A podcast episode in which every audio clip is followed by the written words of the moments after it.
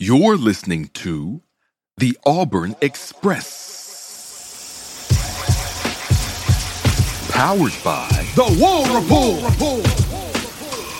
All aboard the AM departure from platform 334, the Auburn Express. We're running on time and expecting no hiccups. Doing the work, hard work, to bring you the best Auburn sports content you'll find anywhere. Well, listen, I'm glad we can joke about it a little bit because that score down there is pretty much the story of what happened. It's a lot closer at the half. We were still hopeful, and it just went to, to hell, just literally. Auburn ended up losing 41 to 12. You guys heard us on the post game. Me, B. Will, Mike G. Ike was at the game, covering the game. Mm. Ike, we didn't get a chance to hear your initial thoughts. Mm. There's never a good time to talk about a game like this, but it's time. All right, so my thoughts on all of this. So let me start by saying, regardless of how wide the margin was, it still only equates to one loss in the loss column. One. Having said that, Mm-hmm. it was an abysmal performance.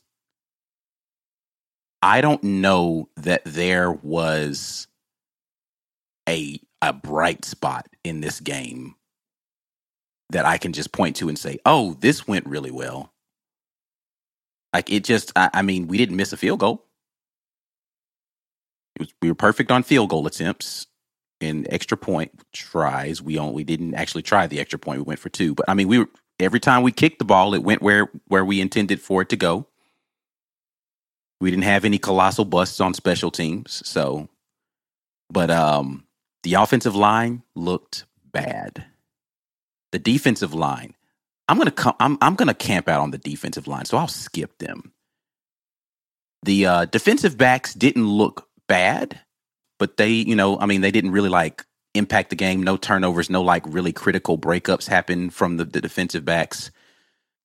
Linebackers, wow. Outside of a big hit from Owen Pappoe to start the game, not a lot to talk about in the positive light for how the linebackers played in that game. Um, wide receivers actually didn't look bad, right? Like we didn't have any big drops in the game. Guys were getting open occasionally. Like it wasn't just like consistently open, but it was open enough for if the quarterbacks had time that we should have been able to complete some passes. We actually had some big catches being made out there. Um, so wide receivers looked decent this game. Tight end play, nah, I, I, I- nothing really st- stands out. I haven't rewatched the game, so you know, nothing really stands out there. And so then we get to the two, I guess, bigger issues that I have. Offensive line is probably the big one, but quarterback play. I don't actually think quarterback play was as bad as people are trying to say it was. The turnovers unacceptable. TJ Finley had one of the most befuddling interceptions I think I've like the play itself should have been whistled dead to begin with, but the decision once the play was snapped to even attempt to make the throw that he made was I just I don't I don't know what to say about it.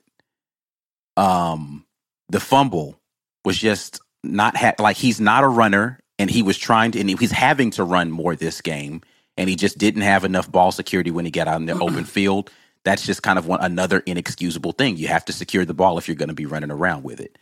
The Shed Jackson fumble was deflating. Mm-hmm. Let me, I, I talked about wide receiver play. I didn't mention the Shed Jackson fumble was defla- was deflating.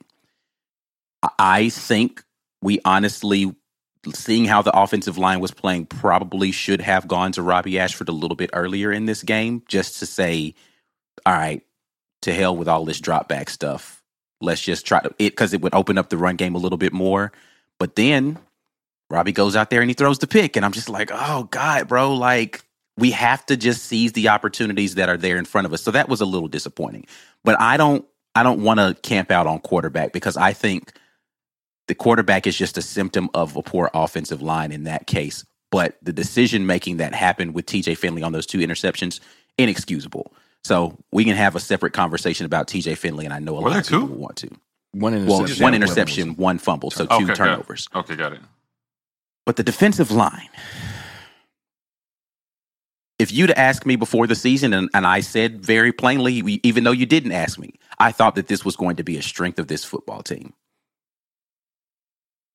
And I just, uh, Penn State pushed us around in the front seven the entire, most of that game. Like it was, I mean, it was mostly just like really big runs that they broke off, but like still, even like getting getting close to the goal line, like all of their scores that were inside the five were run plays. Mm-hmm. Like we just were not defending the run well. Our pass rush has been anemic. And I, I just don't see the defensive line doing the things that I thought that they were going to be able to do this far. And that's baffling to me considering the vast majority of those guys is not their first year here. Like they're returning guys and they're not playing better this like was is was Nick Eason just that good a coach where it's just like Nick Eason's gone and so now all of a sudden the defensive line can't, I just I don't understand what happened with the defensive line this this season um, that has made us so porous up front and it that is the part where I'm just I'm baffled. And then the last thing that I will say is this. This team and and like most teams take on the persona of their coach. And coach Harsin always knows how to say the right things. And the co- the team knows how to say the right things and they're taking this business approach. I'm not seeing it on the field. Mm. I'm not seeing discipline. We've had way too many turnovers. We've had way too many timely or costly penalties. We've had way too many people just being out of position. I'm not seeing the press conference translate to the field. And that's a problem for me. That's a mm-hmm. huge problem for me because one of the things that I had as a huge issue for me with the previous coaching staff was looking inept on Saturdays, looking as if you didn't belong on the field with someone on Saturday. We did not look like we belonged on that football field Saturday. And that's a problem for me because now it seems to be a trend. Now it seems to be we're trending in the direction of being out of position, having costly penalties, losing our cool at the wrong time in the game, costly turnovers. That cannot be the direction a football team takes and win football games in any quality opponent. And that's a problem for me. And it a lot of that goes right back to and to, to his credit, he owned up to it in the press conference. It goes right back to coaching. The coaches need getting people prepared, and it did not seem like this team was prepared at all. Young athletes need the tools for success on the field and on the court. And now more than ever, in the arena of business. In the new era of name, image, and likeness, Athletic Architects is here for young athletes and parents to help prepare for your financial futures. Let Athletic Architects start helping you build your house. Visit buildthehouse.com and let's build together.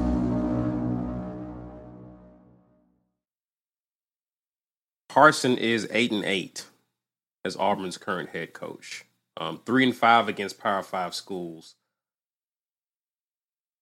If you're Harsin, what do you look to this week against Missouri? What what what what do you start looking at? What do you address? How do you fix that? Because there was a lot of things to Ike's point that went wrong all at once yesterday. Where's the first place you start? Yeah, well, I mean, listen, they say darkness comes before the dawn. it's going to get worse before it gets better. What doesn't kill you makes you stronger. Whatever corny trope you need to get up for next week's game, I got it here. I got a whole list of them here. Um, I do agree. I, I agree with everything Ike said. Ultimately, this was kind of like you can't really make excuses for this loss at all. What you can do is you can control what you do with it. Right. Right now, most coaches have caught a beatdown once in their coaching career. Oh, this was it. You got punched in the mouth, man. You got you got punched everywhere. You got punched in the mouth, the privates, in the ear, in the throat, everywhere that hurts. You got punched. Now you have to find a way to get your team back up to play what is a bad opponent. A, a game I identified before the season as one that you absolutely cannot lose. And now I don't think anybody's saying that they feel good about that game because if you don't execute, you can lose to anybody. Now, like uh, Isaac, uh, said, he's off QB. You know, like I mean, I'm not off QB play. I'm not off QB play. Well, well, I'm not off of QB Yeah. play. I'm just not starting there with the that's the issues. Yeah, I think that with the issues that you have, the the way that, that and this is where I don't want to be as a program. I never want to be in a place where we need the QB to be the savior of the program.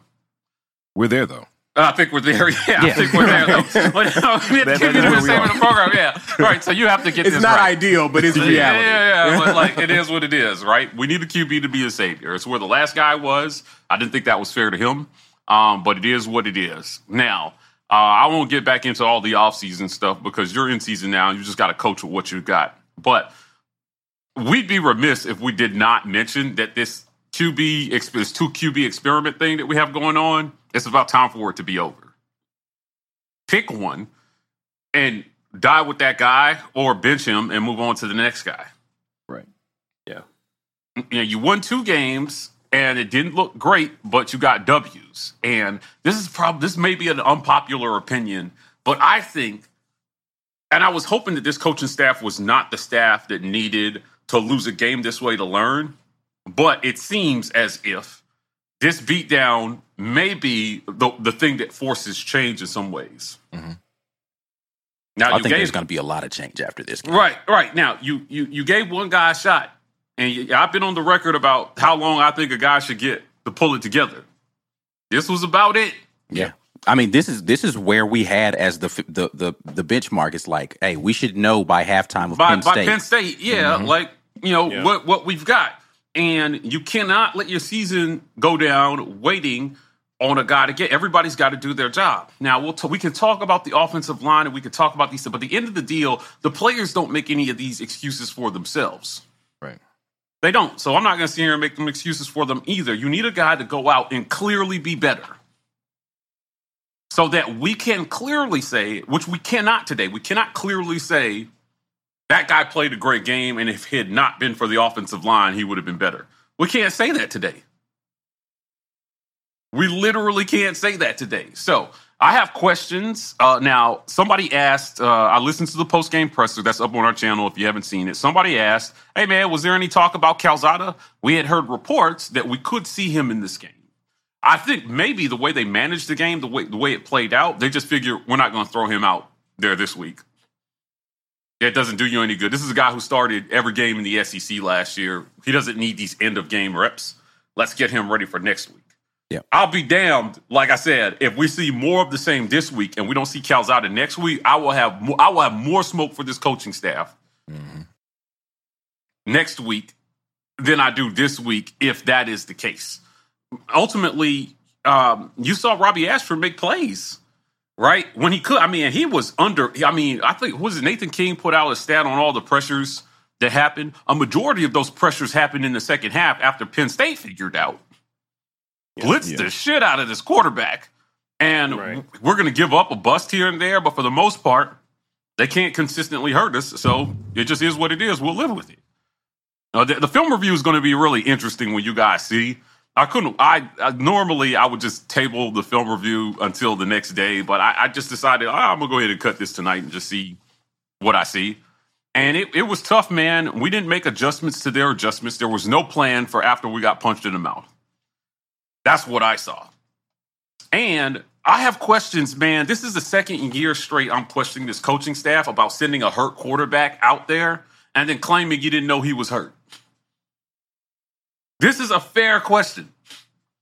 Now I asked him after Mississippi State, "Hey man, what happened? Did the coach did the did the training staff say that he was good to go when his ankle was broken?" And he said he relied on it. Finley clearly hurt his shoulder at the end of the second half. Yeah. First. He, he oh, first half, right? He rolled out there in the second half, and it looked like it was affecting him. Man, sit him down. Right. I don't get it. Whose job is it to monitor if player can go or not? He's always going to tell you he can go. No player wants to be pulled off the field. So uh, uh, this staff is we, I, you know, I've been, I've supported this staff, but they're not above reproach. Now I want to see what they're going to do with it. Like, like, listen, if this is what you needed to see, what other people see, so be it.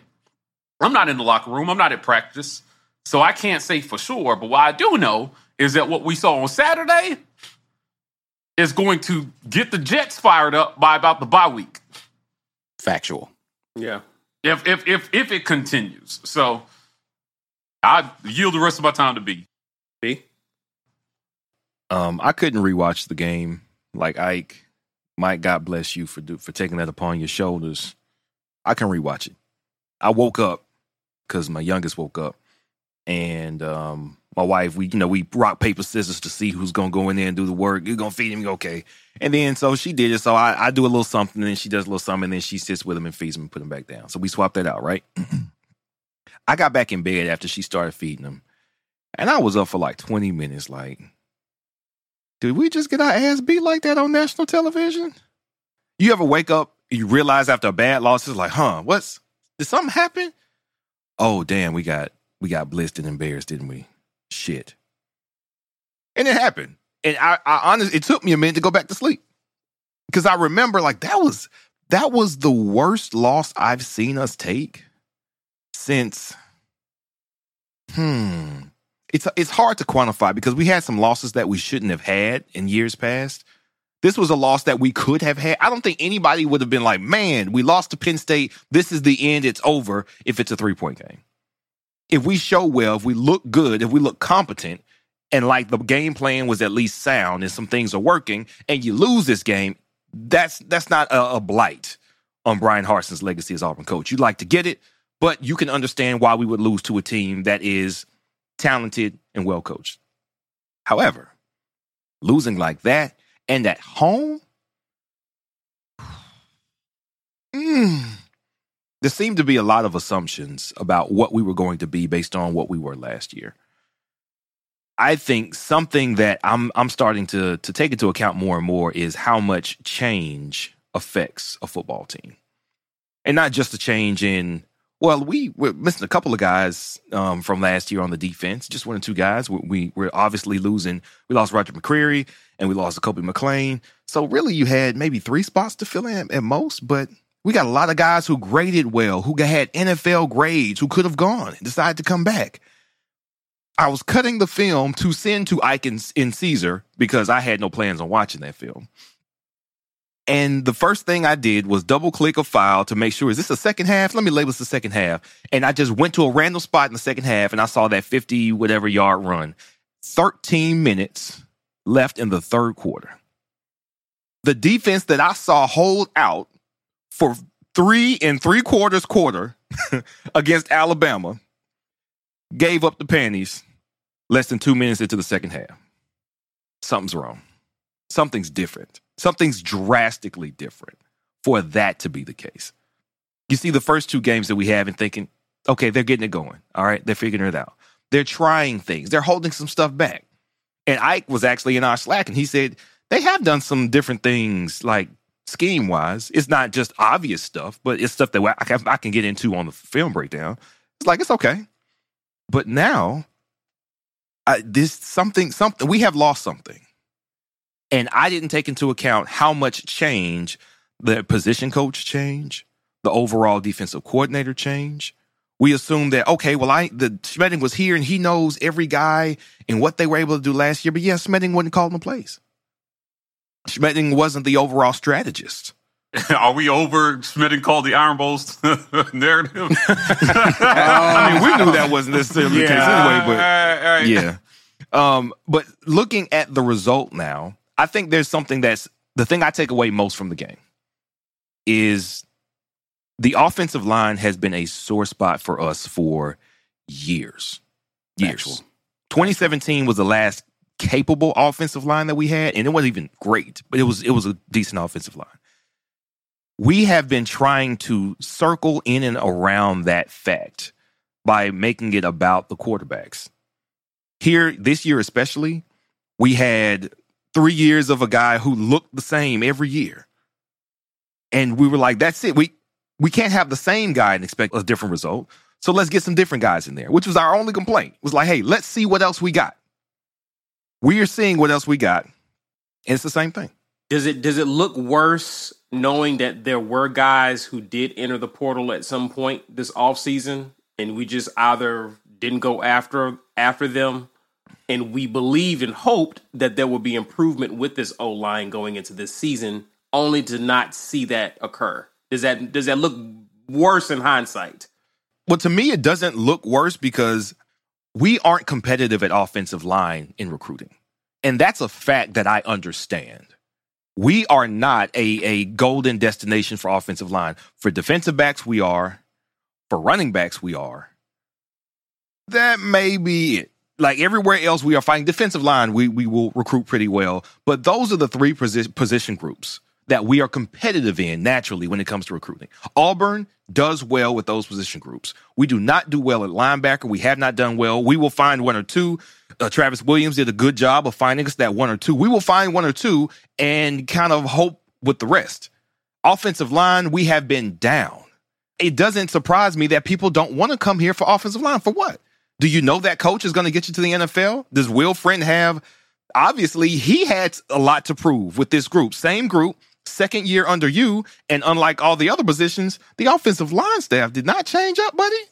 You've been on these guys for a minute. They didn't change. And now we look worse? I'm not surprised we didn't go after those guys because I don't think we could have gotten them. Um, they made some calls. It's not like they were like another offensive lineman in the portal. Let's not worry about it. No, they. I'm sure they tried. They put some feelers out there, but I don't think they had much feedback as far as guys wanting to come here. They have to change the reputation of that line either with a new position coach hire, a new offensive coordinator hire, or, you know, if the whole thing gets blown up, it'll be a new head coach hire. That's what it would do. Yeah, but Yeah, you, so- can, you can you can win games in the interim. This whole thing about the our offensive line has been dying for years, right? Right. I've I've watched other teams in this conference overcome their offensive line problems with a better scheme and a better game plan. And that's better quarterbacks, th- th- that's why I was no, not even necessarily. Calzada played behind the worst and He's on our team now.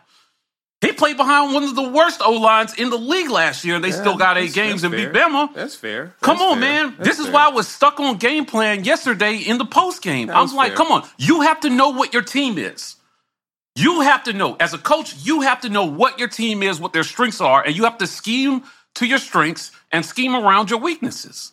They didn't do that. There were no adjustments to Penn State's adjustments. This was a one score game at halftime, despite what anybody says about Right. the defense Right. right? The issue was m- more the adjustments that they made and we didn't make than it was the players.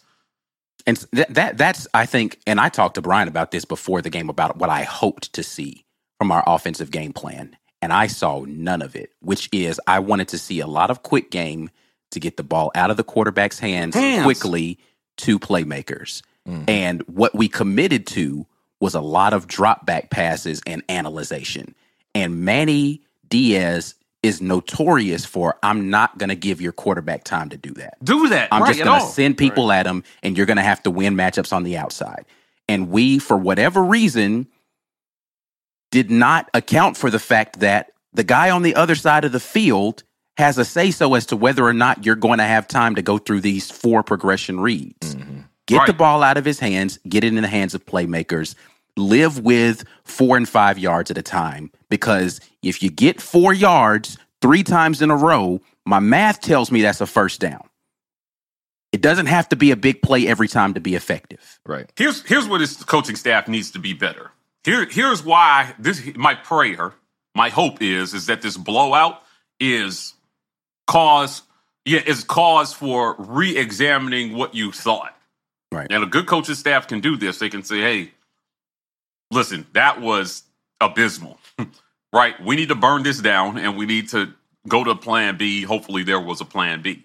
Now, when you talk about in-game adjustments, and you know the problem with the quarterback situation is you have uh, you have one quarterback who you need to change the offense for. That's a completely different offense when he's in the game, right? Or you need the guy who can make the pre-snap reads and be faster, like Ike is talking about. Get the ball out of the quarterback's hands. You know what this line is by now. Right. Now, if and if, if if this loss is what it takes for them to get that, I'm with it. The problem with the first half, and this is what I hope we don't see, this was this would have been the danger of losing a close game. Is is the danger of thinking it was this close, so let's do that again. We just need to execute better. Mm-hmm. We're we're beyond that. It was not close. It wasn't even a little close. So now you have to do something drastically different, and you got to figure out which guys are best suited to operate under the conditions of the talent around them. Right.